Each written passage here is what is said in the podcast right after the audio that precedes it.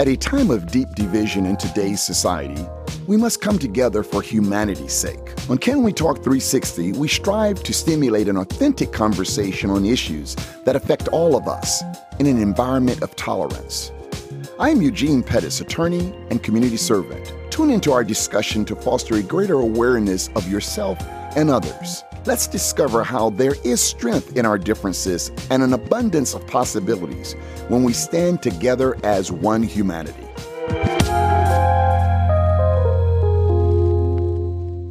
I'm excited to have with me two very special guests who I think will give us hope about the future of our society and our country.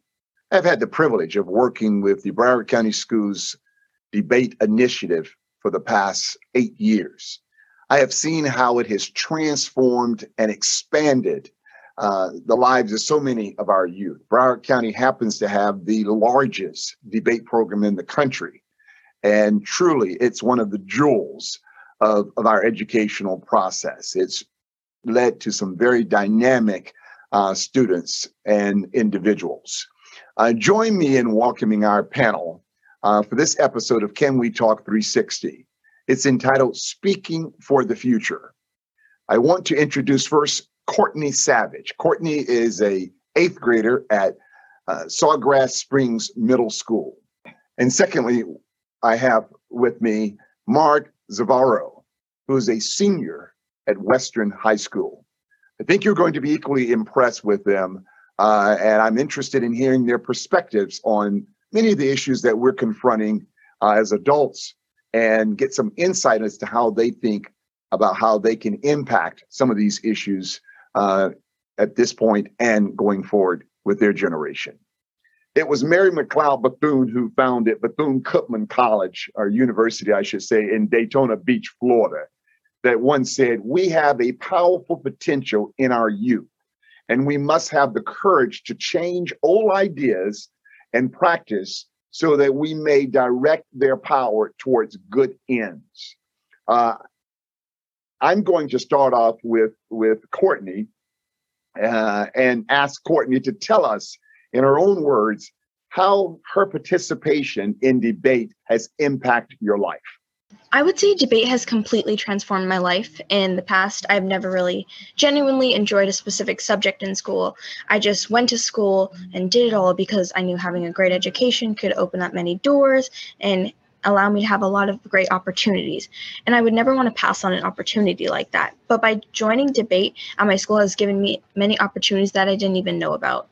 Debate has also profoundly changed my outlook on the world as well. It has given me the power to be more open-minded, which tends to be my weakness at times. But by opening up my mind, I get introduced to different ideas that can help me see different solutions to the same problem. Okay. Uh, Mark, how has debate impacted you? And, and, and, and, and tell me, first of all, and I'll go back to Courtney, but tell me, Mark, what form of debate do you participate in? And how has it impact uh, your life? Sure. So I currently compete in three different events. So I compete in extemporaneous speaking, which is kind of an off-the-cuff speaking event. I also do an informative speech, which is a speech where you get to dedicate ten minutes to inform the public about some topic. And then I also compete in impromptu, which is another kind of off-the-cuff event, but less restricted to politics than extemp.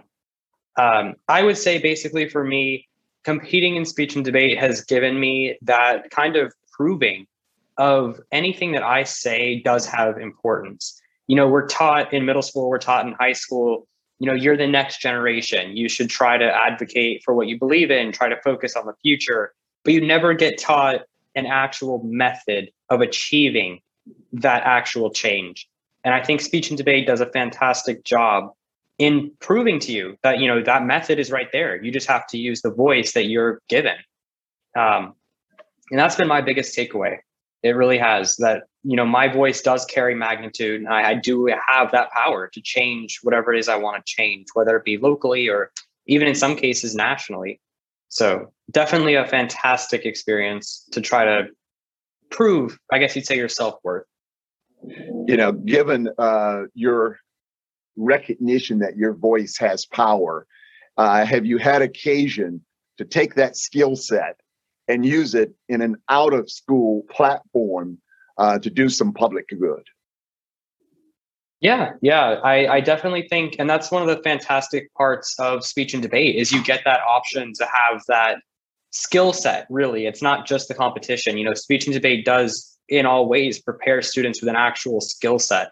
Um, that off-the-cuff speaking that I mentioned earlier, that really is something that's proven through me in literally everything I do. I mean, whether it be something in, you know, school, like a project, but for me, I got the opportunity to take over a role as a leader in a charity, and I would have never taken it if I didn't have those skills of, you know, public speaking, persuasion, confidence. Once I got those different actions, those skill sets, that's what gives me the opportunity to go make these speeches, go inform our donors, our board members, you know, this is what's going on, here's what we want to change. So it's a, it's really a life lesson in this way, and a skill set that you just can't change. That's awesome. Courtney, uh, tell me about your um, area of debate, and and and have you taken your debate skills that you've learned and used them in a platform? And you're young. I mean, you're in the eighth grade, uh, but uh, you're not shy. So have you taken those skills and, and used them outside of the school setting um, for some public good? Yeah. Yeah. Um, I would say that, like, I feel like I have the ability to ask questions. Well, like, I'm not afraid to be wrong, or I'm not afraid to, like, speak up when I don't understand something. And I'm in N G H S right now, and I, I'm trying to watch the officers and see how they deal with problems. And I feel like when I when I ask questions and when I try to come up with a better solution, I'm using my debate skills that I learn in my day-to-day life at school all the time. And and what debate, what type of debate do you particularly participate in, if there's one or two or three types? Um, so it's my first year. I've been to three competitions already. Um, I really love impromptu. Can't do it in high school, but I love it, and I I win most of it. And I did a Congress round, and I pretty much enjoyed Congress. So I think I'm going to continue with Congress when I go to high school. And you know, uh, Mark mentioned the extemporaneous uh debate, and all of them are so incredibly challenging, and the talent is is so impressive. Uh extemporaneous uh is is always a crowd pleaser, in the sense that the pub that the crowd gives, uh in this case it was Mark, a a a number of topics. It was like five or six topics uh around the world, world topics.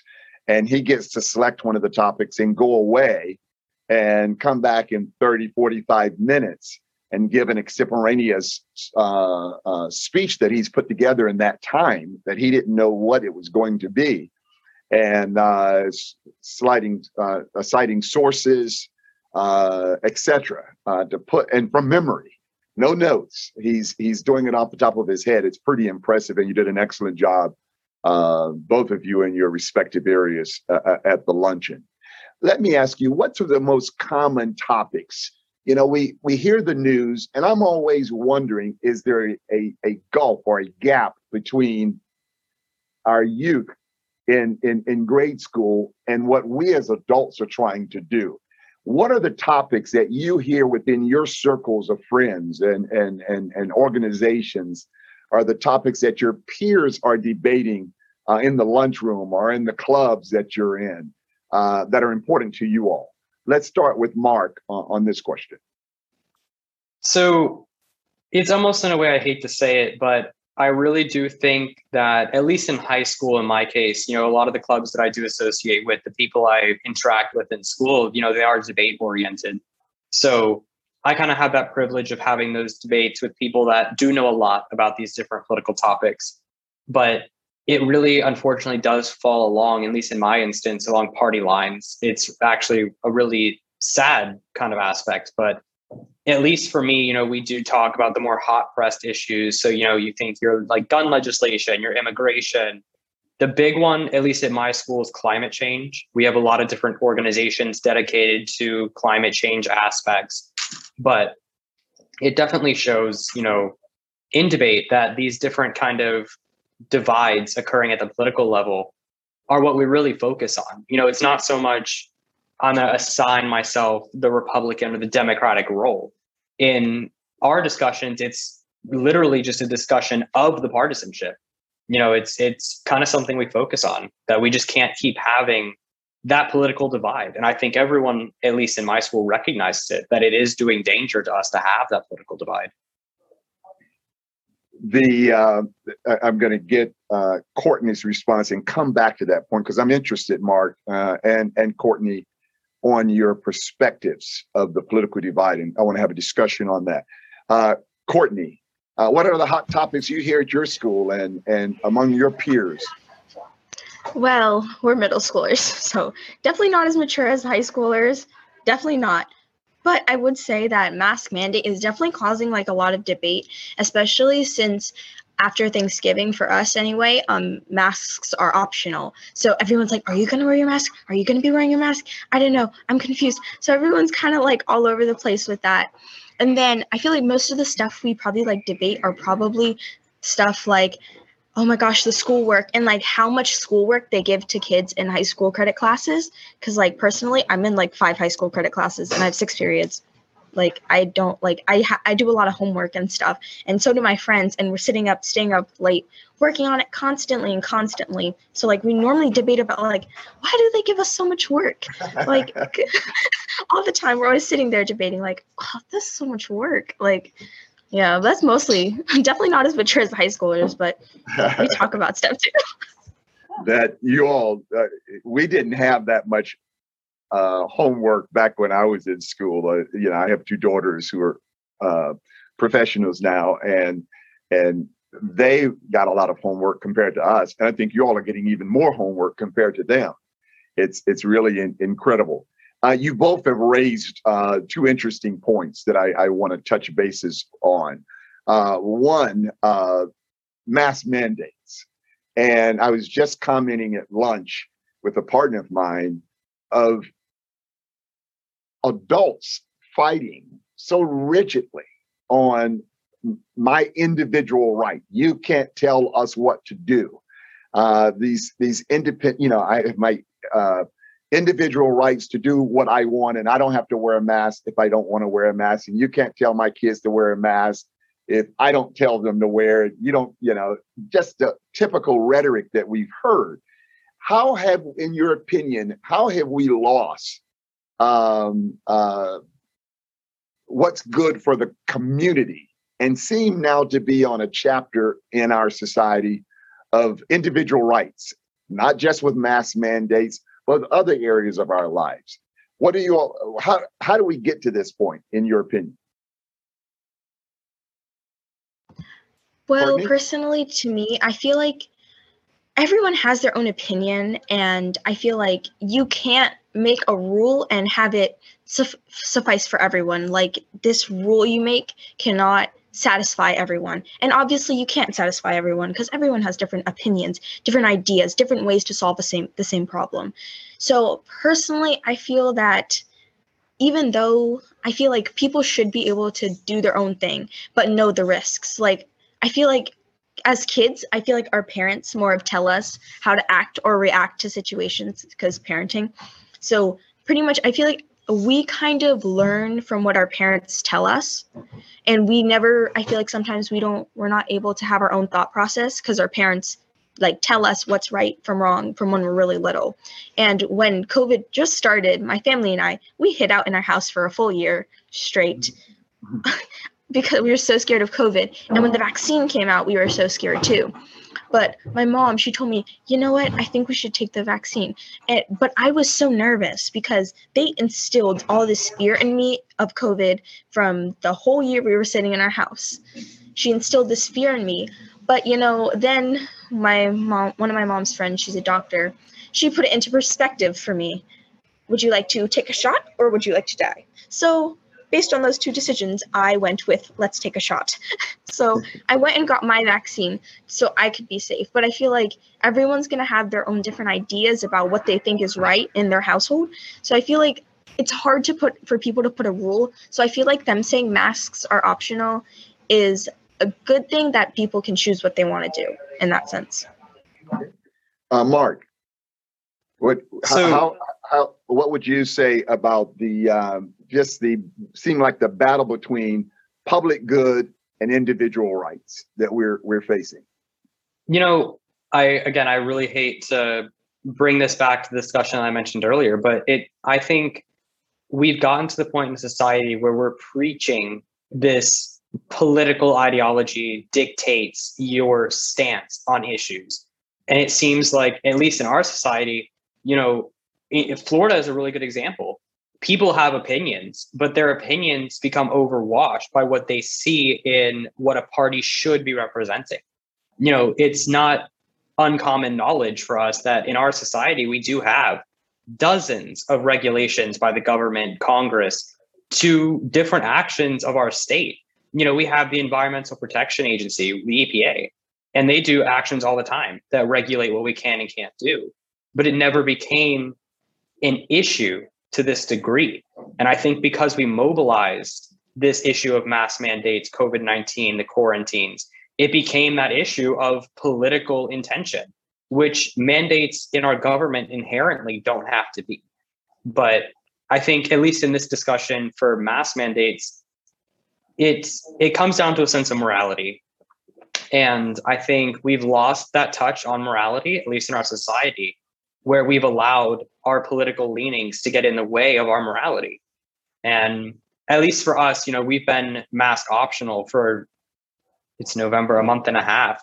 So that month and a half is just proving that, you know what, yeah, we have the kids that do want to wear the mask, and that's good for them, their expression. And then you have the other ones that are opposing it. And it's even gotten to a point in some high schools, you know, even on the debate community we've talked, where in high schools, we've actually had kids that are wearing masks get socially punished, not, you know, not abused, punished, but restricted from social actions by their peers for wearing a mask, because we've gotten to the point where kids fall along this line of where, you know, you wear a mask, you conform, oh, you're conforming to the government. And it's, it's a tragedy. It really is, but it shouldn't have ever become that party lined issue, at least in my opinion. Well, well stated. And, you know, one of the concerns I have is how do we pull back from it? You know, every issue is so politicized. It used to be a time where statesmen and stateswomen um, uh, made decisions that were good for the for society. Uh, we may not have agreed politically on certain things, but for the public good, we're able to come to some uh, agreement. And now, you hear it every single day, uh, just the badgering that goes back and forth within parties, and a party, one party against the other party. So everything has gotten politicized, uh, everything, and it's, it's it's seeping into our schools, it's seeping into uh, our public space, our media space. Just you name it, it's seeped into it, and it really concerns me uh, of how do we save ourselves from ourselves. I mean, we we we are going down a slippery slope, and when the courts and the politics and the people we send to Washington or to Tallahassee for the state of Florida uh, are seeing the party divide, and there is no exception. There are good ideas on every side of the party. Put them together and let's come up with the best. And somehow we've we've lost that over the last Uh, uh, couple of decades, and it seems to be trending in a very concerning way. You know, uh, how how do we address that, Courtney, uh, with your peers? I mean, you're coming, you'll well, be in high school next year. Yeah, nerve wracking, very nerve wracking. um, but I feel like a lot of the times when differences come up, we divide ourselves a lot, and I feel like this is just another example of it. Like politically, I don't watch the news too much because, like, it gives me, like, a sense of anxiety a lot of the time, so I don't watch the news. I just kind of focus on my own because I feel like I don't want, like, false f- things from the news to kind of get into my head. But based on what Mark said and what I kind of summed up, um, I pretty much, what I summed up was that the two um, political, two, the two political parties pretty much saying that if you're on this party, you have to believe this, this, and this, and this. If you're on this party, you have to believe this, this, and this. But there's no middle. You can't be in the middle. You're either one or the other. And I feel like in a way that's how we are with a lot of things. There's no middle. It's always in black and white. But I feel like eventually, hopefully, we'll start to see stuff in color. Like, I know some of my friends, they're going to be wearing their masks to school, but they'll take it down sometimes. For me, that's like a kind of like a middle of ma- I'm going to wear my mask or I'm not going to wear my mask. So I feel like that's a middle. Like, I'll bring my mask, but I'll wear it down sometimes. I'll keep it up when I need to, when I'm around a lot of people, that sort of stuff. So I feel like we tend to see stuff in black and white a lot. The um, uh, Mark, do you, you know, you're getting ready to take off to some fine university, uh, University of Florida or someplace um, uh, in the country. I teased you, teased you at the luncheon about the University of Florida being on your list. It wasn't on your list, but uh, you had some fine institutions, if I remember, Princeton and some others. Um, the When I ask the question, I'm asking it truly with interest. From your perspective, from you know your your experience, how do we turn this around? What would be one thing you think we can do? And and and again, it's not a one one idea solution, but I'm interested in, from your perspective, what would be one of the things you say we need to do in order to start being more civil in our approach to various issues in society? So uh, I'll start with this. You'll have to excuse me. You know, everything I've done in debate, the extemporaneous speaker in me is always going to go political and economic. But in this instance, I think it's really a lead by example circumstance. And we just, we lack the basic compromise. You know, we've gotten to the point, as you alluded to earlier, there's divides occurring not only between parties, but now within parties as well. To the point that, you know, in the Democratic Party, you have progressives and the socialists going against the conservatives. And at the same time, you have in the conservative parties and the Republican Party, you know, the far right against the right. And it's becoming increasingly divided. I think we lead by example. In the people that we elect to Congress in D C, they need to work on compromise. If we have this compromise on issues of national importance, you know, we just passed this bipartisan infrastructure deal. We keep committing actions like this, proving that both sides of this aisle can work together. You prove to the people around this country that progress is not made on the basis of one party. Progress is made when we come together. And, you know, it's just as Courtney mentioned, we learn as kids, as youth, from the parents, from the teachers, from the adults around us. If they learn from the people they elect to government that, you know, you do have progress made when you come together, that trickle down effect is going to reach our schools. And you show that compromise is key. You know, I think one of the biggest issues is that we're taught indirectly that, you know, in government, if you have two sides, right, two parties holding two different branches of the government, that nothing will ever happen. I know for me personally in my government class, one of the biggest topics that we've discussed is if you have a Democratic president and then a Republican Congress, nothing is going to get passed because it's just going to become a veto power between the two. But if we can show that Republicans can work with Democrats and you want different opinions, instead of trying to hate upon that aspect, you prove that we can work together as a country. And that unity that we start in D C is going to trickle down to the students. And I really think that trickle-down effect is what we need to see in schools, and it's what we need to see in government, national and state. Without it, we only prove the false notion that, you know, nothing happens in division, which simply, unfortunately for our country, isn't true. The, uh, uh, you know, and you were talking trickling down. Sometime I think it may need to somehow trickle up. It may need to come from from us, you know, as citizens, that this is not acceptable. This is not tolerant. Uh, because I think a lot of our politicians do what they can do and get away with it. If they felt they were going to be in jeopardy of their seat because they're out of line with what the public wants, I think that they would, you know, behave differently. Um, so I, I'm not optimistic that we can let them guide us. Sometimes it's we need to guide them through the vote. Through who who we're putting in office, as as you indicated. Uh, let's talk social media. I mean, it's it is it's it's just such a big part of all of our lives, particularly you all don't remember a world without social media, probably. It's, it's been so dominant, certainly Courtney. Uh, from your perspective, how is social media impacting the generation of your peers? Okay, I'm not on social media, and personally, this is a very good thing for me, because I see, like, with with TikTok especially, like when they all they have all these challenges and all this stuff, I feel like it's just it's just a lot sometimes. And they had this challenge, um, I think it was Devious, like where you go and vandalize or take apart, um, take something from your school or whatever, and kids were getting arrested on our campus for doing that. In that way, I think social media affects teens very, very badly in that way, because like bath- a bunch of bathrooms were broken, stuff was vandalized, and all this stuff. I just feel like that was not a good show of how social media can help people. Like, it's made there to help connect, see funny things, say hi to your friends in a different country or different state. I feel like those are the good views of social media, but like everything has a bad side, has a good side. But I just feel like, to me, in my my grade and age level, I feel like maybe, I don't know if the maturity is just not there, or it's just kid be, being kids, you know, learning stuff, trying to figure out how stuff goes, trying different things. So I don't know, but I just feel like social media right now is just a lot right now for kids, especially. Yeah, Mark, you know, you're you're you're a little more mature in years and experience.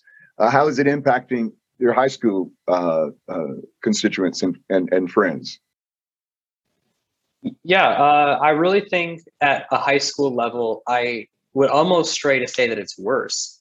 Um, you know, there is a degree of maturity, but as you reach these increased years, the increased experience, you unfortunately do have more power.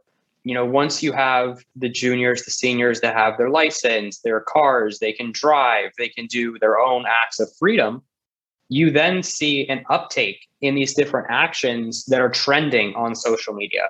And at risk of sounding like a supporter of Big Brother, it it comes down to the ultimate, you know, government regulation. You know, we've had, I want to say, I don't want to call them protests, but borderline assemblies at our schools where kids will literally protest when our school will cut off a V P N or not allow us to access Instagram in schools or Snapchat, because it's become so interwoven into our daily lives. And I think social media as a whole is a fantastic platform. You know, it's where you get to spread your voice. You know, if you have a digital voice, you can use it. You can use it for dozens of different resources. I mean, I know for at least me personally, some of my biggest outreach is on social media, but it comes to the point where we get so reliant on it that any type of restriction on it ends up causing massive issues. And then it's just like Courtney just mentioned, the second something negative starts happening on social media, if people subscribe to that trend, you then create this cycle of borderline violence. And then the second that it's taken away, you restart the cycle of violence and protesting.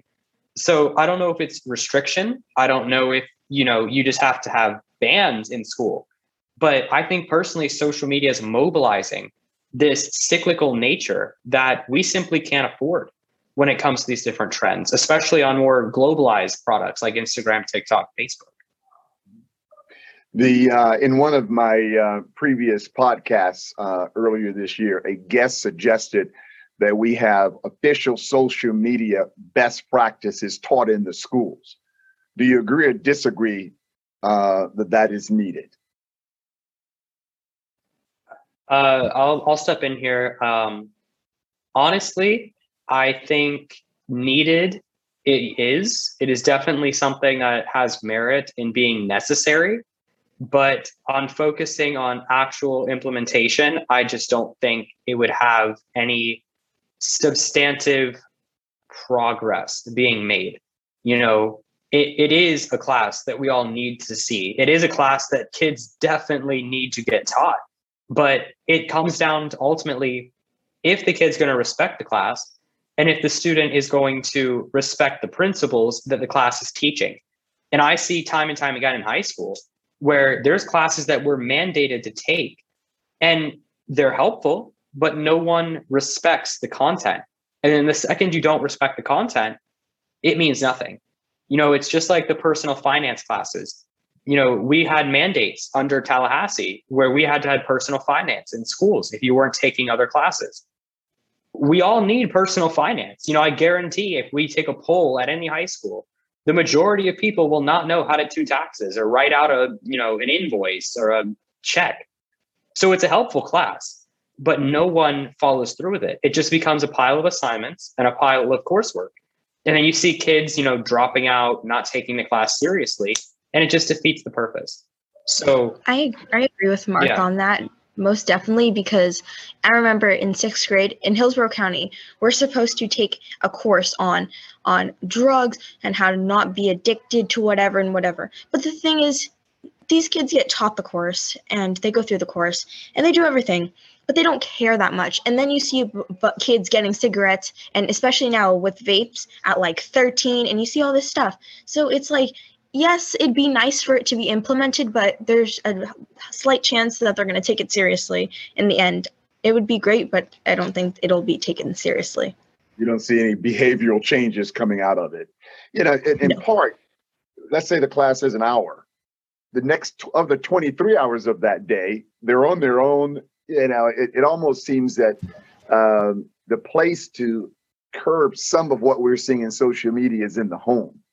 Uh, you know, through how you raise your child. Courtney, you indicated you're not on social media. In part, that's probably no. got something to do with your parents and the rules yeah. of the household. Um, and and they're not, a, you know, we, we've turned a lot of responsibility over to children to make adult decisions. Uh, yeah. And and, and uh, we're, we're seeing the consequences of it. I, I do a lot of litigation. I'm a litigator. Uh, and in years past, I did a lot of litigation for for the school board of Broward County. Uh, I can tell you of cases where death occurred as a result of what started on social media. Um, uh, it's it's sad that that you know we we're in that space where uh, people exchange different insults, if you will. And um, I've seen, you know, the, the Ratley case that was a nationally uh, uh, reported case about four or five years ago. I can't remember um, where a high school boy went to, I think it was Deerfield Middle School, and it was social media based, and stomped the girl with steel toe boots because of what she said on social media about his brother who had committed suicide. Uh, I can go on and on, but but somehow um, uh, that's going to be one of the issues that y'all are going to have to confront. As, as it's always as, an it's an issue though. Like when you see the them saying, "Oh, we're going to come shoot up the school now" and whatever on social media, it's like it's a problem, especially when like I think it was yeah Coral Glades, which is like right next to our school. They someone said, "Oh, we're going to come shoot up this hallway or whatever at this time, blah, blah, blah, run, if run for your life or whatever." And the thing is, they were in a lockdown and we were on a like um, close watch, like because we could go into lockdown soon. So it's a pro- it's really a problem when you think about it, because it's like all these kids, all these parents. At my old school, this kid did a prank that um that there was a shooter in the school.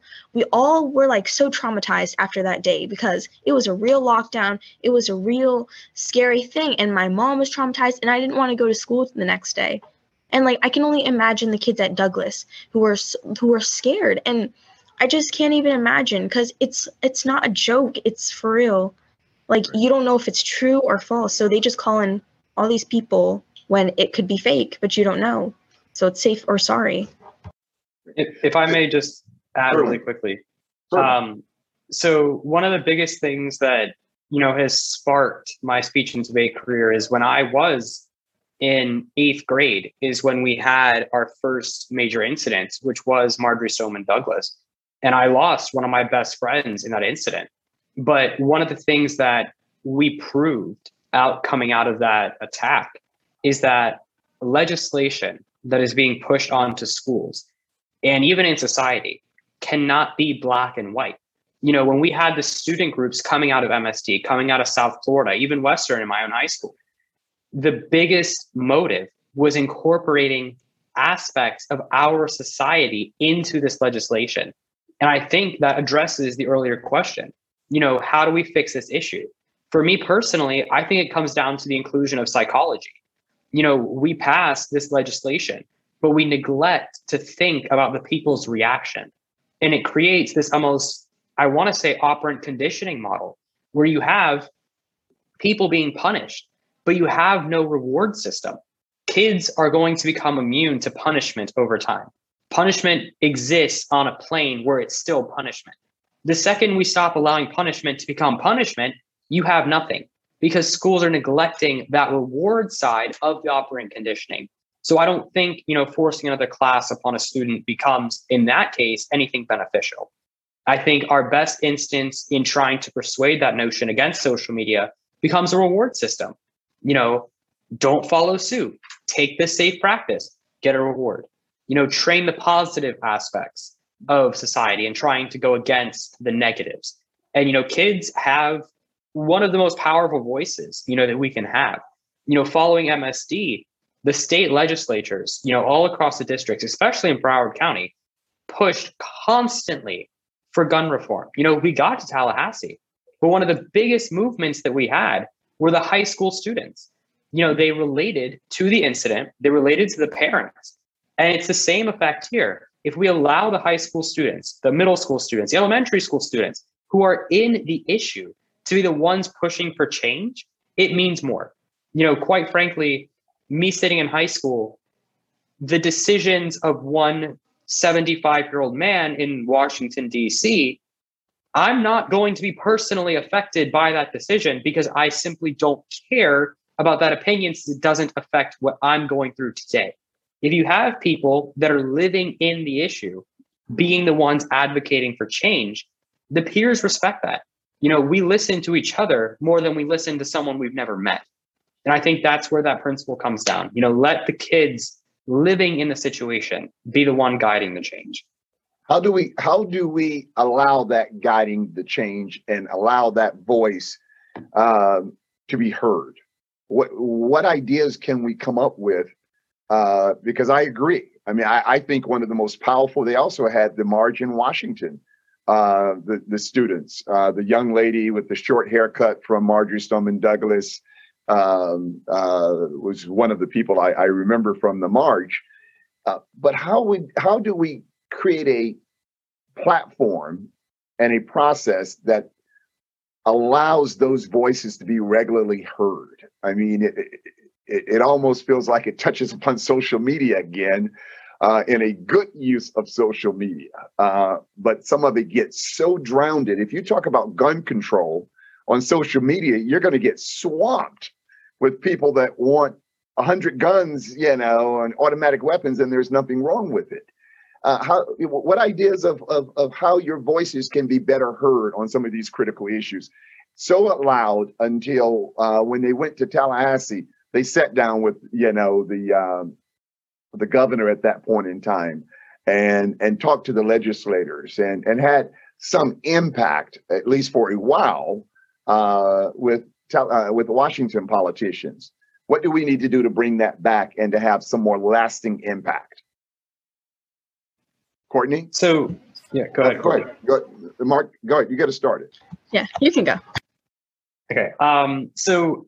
You know what? I think actually the M S D reference we just made, you know, that was, I want to say almost like the case study, you know, that one, the girl we're talking about, Emma Gonzalez, who protested, you know, from M S D up to Congress, proved that the incorporation of emotion was a driving factor. You know, Gonzalez constantly referenced, you know, I was there, my friends were there. She was able to build that personal connection. And I think that comes down to the embodiment of student student groups. You know, in my high school specifically, we have well over fifteen clubs that are dedicated to teaching these safe practices. You know, one of them that I'm a member of, we call it the Hip Club. It's a nationally represented group, but the main idea is to have the seniors, the juniors, be the ones teaching the freshmen and the sophomores about the aspects of social media, the effects that we've seen personally. You know, if we sit down on the first day of school and we get a packet and it says, oh, social media is dangerous because you could get impacted by bullying and online bullying and cyberbullying, and then you have all of these different aspects. it's a threat. You know, it sounds awful, but none of us can relate to it because it's just the black and white poster message. If we have kids, you know, seniors, juniors, even freshmen who have had experiences with these issues, impacting them directly, being the ones going to the classes, staying, you know, here's how it's impacted me. Here's a real-time example of how this works, proving that kids are not immune. I think personally, and I'll admit this on myself, when I was a freshman, we sat through these classes. It was like, oh, that'll never impact me. You know, uh, I'm exempt. It'll never touch me. And then I've seen throughout my entire high school, some of my closest friends be hit the hardest by these issues of social media. So now if I say to, you know, my sister who is a freshman, look, don't get involved in this because, you know, I've seen the effect that it's had on this person, this person. She understands that message more than if her teacher was just reciprocating a PowerPoint that Tallahassee provided. So it comes down to relatability. And I think if we push schools to have these programs that are student directed, that teach these messages of self-awareness, you have increased results with relatability in schools. And that can go up to Tallahassee itself. You know, the mandates coming out of the state of Florida legislature are the ones pushing for teachers, the principals, the school boards to do these, you know, campaigns. Kids don't relate to those messages. If the narrative is changed, where you have every school has to have X club, every school has to have X student organization, you then allow for voices to be created in the schools on the basis of these kids. And I really think utilizing relatability, examples, and self-connection from the current students themselves builds a connection that no other connection we can form will create. Well, well, well uh, stated. Uh, Courtney. Um, I agree you- with Mark on that. I really agree with him on that. It was a good point you stated, because I feel like when you have a teacher explaining something to you, you don't really get it sometimes because they're living a different life than you. They're not in the same area or maybe age group as you, right? And I agree that like if if a if a if a freshman came to me and told me, don't do this, this, and this, and this, and they're in that grade, I'll be like, oh, let me take your experience and then apply it to my life. And, and when my parents say, oh, make sure you don't do this, this, and this, I apply it sometimes, but then I end up making a mistake, even though they told me this, this, and this. But I feel like you have a good point saying that if it is student directed, it should be able to speak for itself. And not only that, but I feel like when you see kids who are so motivated to stop a certain thing, then especially when you have more than one person and you have a group and not a protest, but you have a lot of people coming together to support something, not violently or anything, peacefully though. When you have that sort of stuff, it kind of persuades people a lot more than it just being one person saying, oh, I think this is this and posting it on social media versus having a group or a website to visit. Very interesting. Very interesting. Uh, Courtney, you mentioned the pandemic in, in your household. You said you were all locked down for basically the better part of a year. Uh, yeah. It had an impact on all of us. I think it had uh, a disproportionate impact on our youth. Uh, in many instances, just looking at some of the traditions, proms were skipped. Uh, things that I look back on now from my high school years, uh, graduations were not in person. Uh, and the list goes on. Uh, what was one of the major things you learned? And I'll start with you, Courtney, about yourself during the pandemic. I would say that number one being, I learned I am definitely an extrovert. I am not shy. I love to interact with people. Um, A lot of people describe me as bubbly, fun, energetic, hyper, like all over the place. And this is very true. And when I was stuck in my house with my family, it was like, I just see you every day. I don't want to talk to you, but you're the only person in my house. So we just had to sit there next to each other all the time. And I feel like I just learned that I love to socialize with other people and I need that in my life. And thank God now that I can co- go and do that. But it, before it was just so horrible. But I also learned that me, my family and I, we definitely bonded Um, I learned more about my family. We told stories, but I just feel like there were no events going on at our dinner table, and it was awkward. Like every single night we were like, so what'd you do today? Oh, I went, I was on the computer. Oh, you? Oh yeah, I was also on the computer. So it was just not as eventful, but we learned that, I learned that blood definitely is thicker than water in my case, that our, my family has my back, and we stood side by side when it was a tall challenge up against us. So yeah, that's what I'd say. Great. Mark, what did you learn? My my biggest takeaway was honestly twofold. The first is that when there is a will, there is a way. You know, I am the same way as Courtney, completely extroverted. I feed myself off of having that interaction. When that was taken away, you know, there were two or three weeks where it was like, what am I going to do? I, I have nothing. But then there's that will, you know, you need to have the interaction. I never thought, you know, three years ago that a Zoom call would be a mode of having interaction. And then over COVID nineteen, it was like every single night I was on a Zoom call for four hours talking to, you know, friends from school, debate members, trying to interact. And it honestly worked. You know, it proved to at least me that the digital world is an option, because we had that will to have that connection, and the way definitely got, you know, made. Uh, the second thing is that I love to keep myself busy. You know, when we were online, it became, you know, you sit through school, you're online, you sleep through school, you do this through, like it just, it became the same pattern over and over. I just started taking on more and more things. And the more I did that, the more I fell in love with different aspects of my life. And honestly, it's it's driven my passion today, even though we're back in school, you know, to have that connection that I built up online, plus my new work ethic that I got to work on on myself with that time of reflection.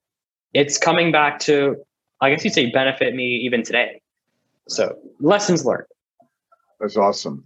That is awesome. What we've talked about some uh, societal issues. What do you all think are the um, the critical issues facing the educational institution today, from your perspective? Either of you could get started. My, I, I know this is going to sound like the stereotypical student talking, but objectively speaking, disregarding my position as a student, the foundations of Common Core, you know, in our schools, I really genuinely believe is one of the biggest issues facing our education. We have these schools built on the premise of making sure kids pass the Common Core assessments at the end of the year. It gets the point across that you have to learn Algebra One, you have to learn your civics. It's good inherently, but you miss out on the creative freedom. You miss out on the basic principles of the education that you can see in other instances. You know, there's examples all around even Broward County where these schools that are private charter schools that aren't following some of the state public school mandates or Common Core from the government, their kids are participating in debate, they're participating in drama, they're taking business classes, law classes, because they're getting to follow their own opinions, what they're interested in. And in my view, it saves them thousands of dollars in college when they can take these classes in high school and say, you know what, I really do like politics. I really enjoy law.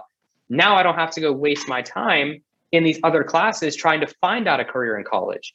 But we've built up this place in our society where Common Core is so important.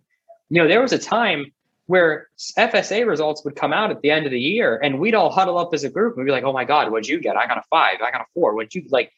It became a competition, and it should have never gotten to the point where the entire point of our education was to prove your testability. And it's, it's reflecting even today, because the people coming out of the public schools are so well acquainted to the testing that the liberal arts institutions, the universities across the United States, they're having issues because the kids they're admitting are following the textbooks. They're following what they've always been taught is, you know, learn the material, reciprocate it on a test, and you're good. You know, when you start talking about processing, critical thinking, that's not taught in schools. So when you start asking that of students in college, it goes away because it was never taught to them. So I think, at least for us, that mandate on the Common Core has become so integral to our schools that it honestly has done more harm than good. Very interesting perspective. And and there's a lot of, you know, even all the way through, I, you know, law school, um, you look at those things that you're forced to take and you were taught and what you utilize. And the skills that you utilize are often the skills that you get very little uh, education on in, in, in school because they're they're busy teaching you the Common Core subjects, uh, you know, calculus and stuff that I'll fortunately never have to use again in my life. the the uh, but you spend a lot of time in those classes, but you miss how to have strategic thinking, analytical thinking, creativity, Uh, communication skills, some of the things that you use each and every day that we don't spend enough time teaching to students. And and and and I do think we have some of that backwards. Courtney? Um, I definitely can agree with Mark on that. I feel like right now I am trying to apply to American Heritage. And right now they're like, what are your goals and for your future? So my mom's like, what do you want to be? Because I'm trying to write this essay. And I am so stumped. Because I have absolutely no idea. You know, when you're younger, you're like, oh, maybe I'll be a firefighter and a ballerina and also a tooth fairy. But I can't say that anymore. Like, I have to narrow it down, and it's so hard. Because since after debate now, I'm, like, thinking lawyer. And now I'm also thinking orthodontist. And now, you know, now I'm thinking, oh, wait, but I don't really like, I don't like science that much. But, I mean, it's just the one class I'm taking, though. And I'm, like, bouncing back and forth between all this stuff. And then my teacher brings up, oh, what about computer science? You kind of like that. And I'm like, and I don't know what to do. And it's mostly because no one, like, I don't, there's no class to guide me through this. There is nothing, there's no one that I can, like, personally go to that knows me very well to, for me to go and ask them, hey, what should I do? Is there, like, a test I can take to figure out what I want to do? But I don't know. So honestly, I feel like it's a good point to have, like, a wider range of classes than, like, than just, like, I always have to be language arts, math, science. Because, like, on, I don't like language arts at all. I, I, I'll write a poem. I like writing poems, but I don't like language arts. I don't take it. I didn't take it this year because I did it online, so I, didn't, so I don't have to take it in school. Because for me, it's a waste of time. So is gym. I took gym over the summer, so I don't have to take it. I think it's a waste of time. And I replace it with other stuff so that it can be influential to me some in some point down the line. So I just think... I feel like, yeah, I wish I had, there were a wider range of classes than it just being, oh yeah, math, science, history, this, and the rest of them, and language arts. I just, I wish there was a wider range for me to choose from.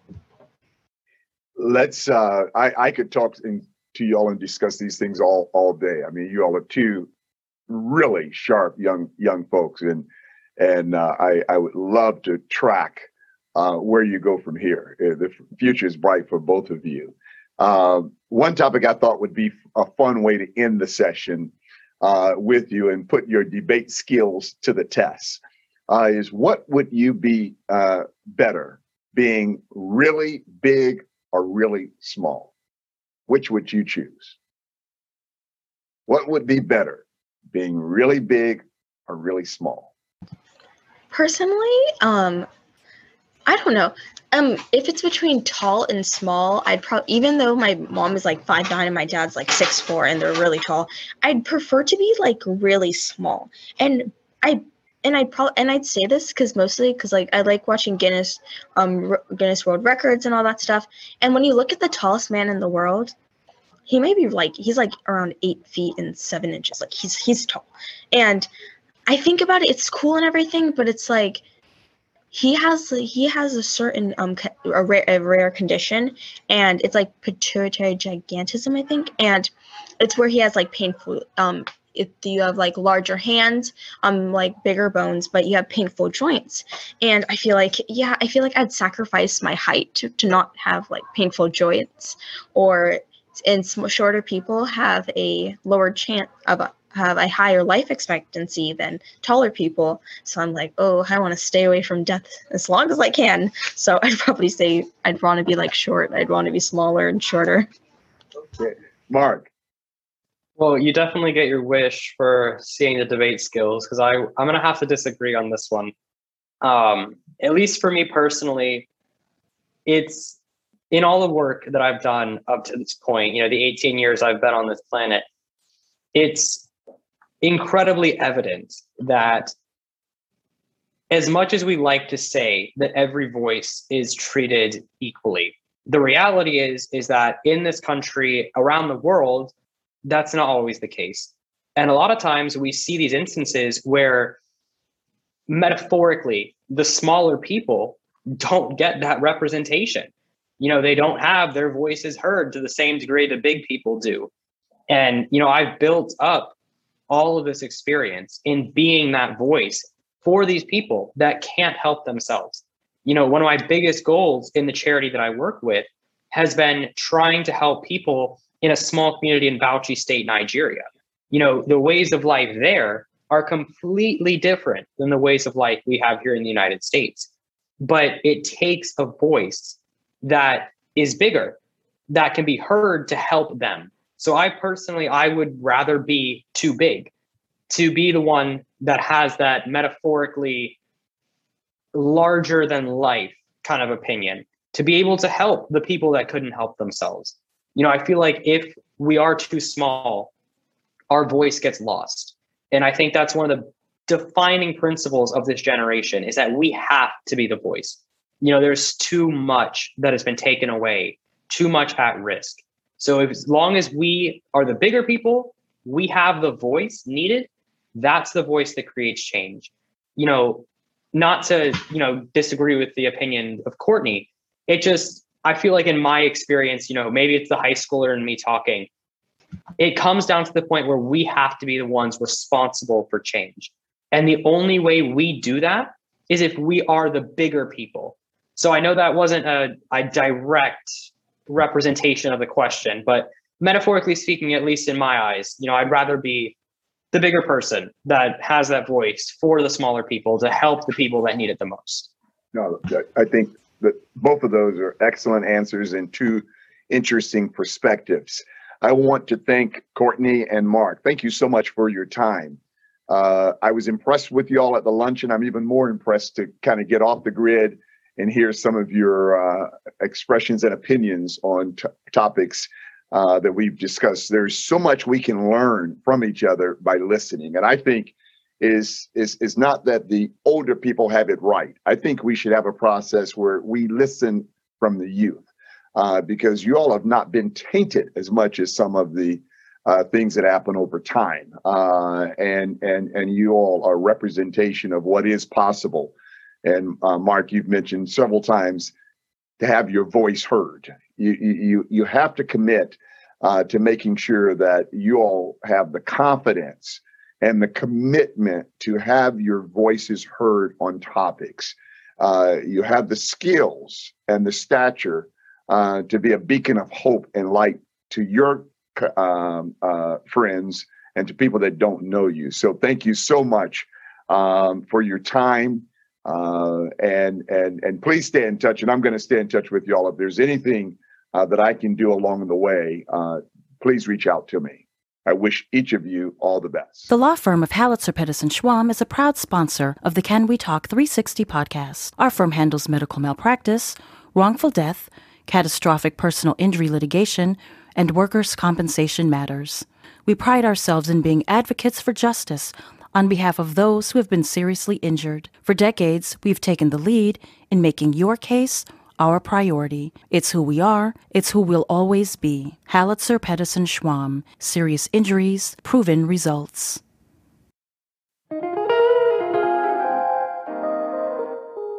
Thank you for listening to today's episode of Can We Talk three sixty. I sincerely hope that you were inspired to seize this moment in time and take real action towards change. Remember, all change begins with a conversation. Be sure to tune in every month for more fascinating discussions and motivational food for the soul. Please share with your friends, family, and colleagues.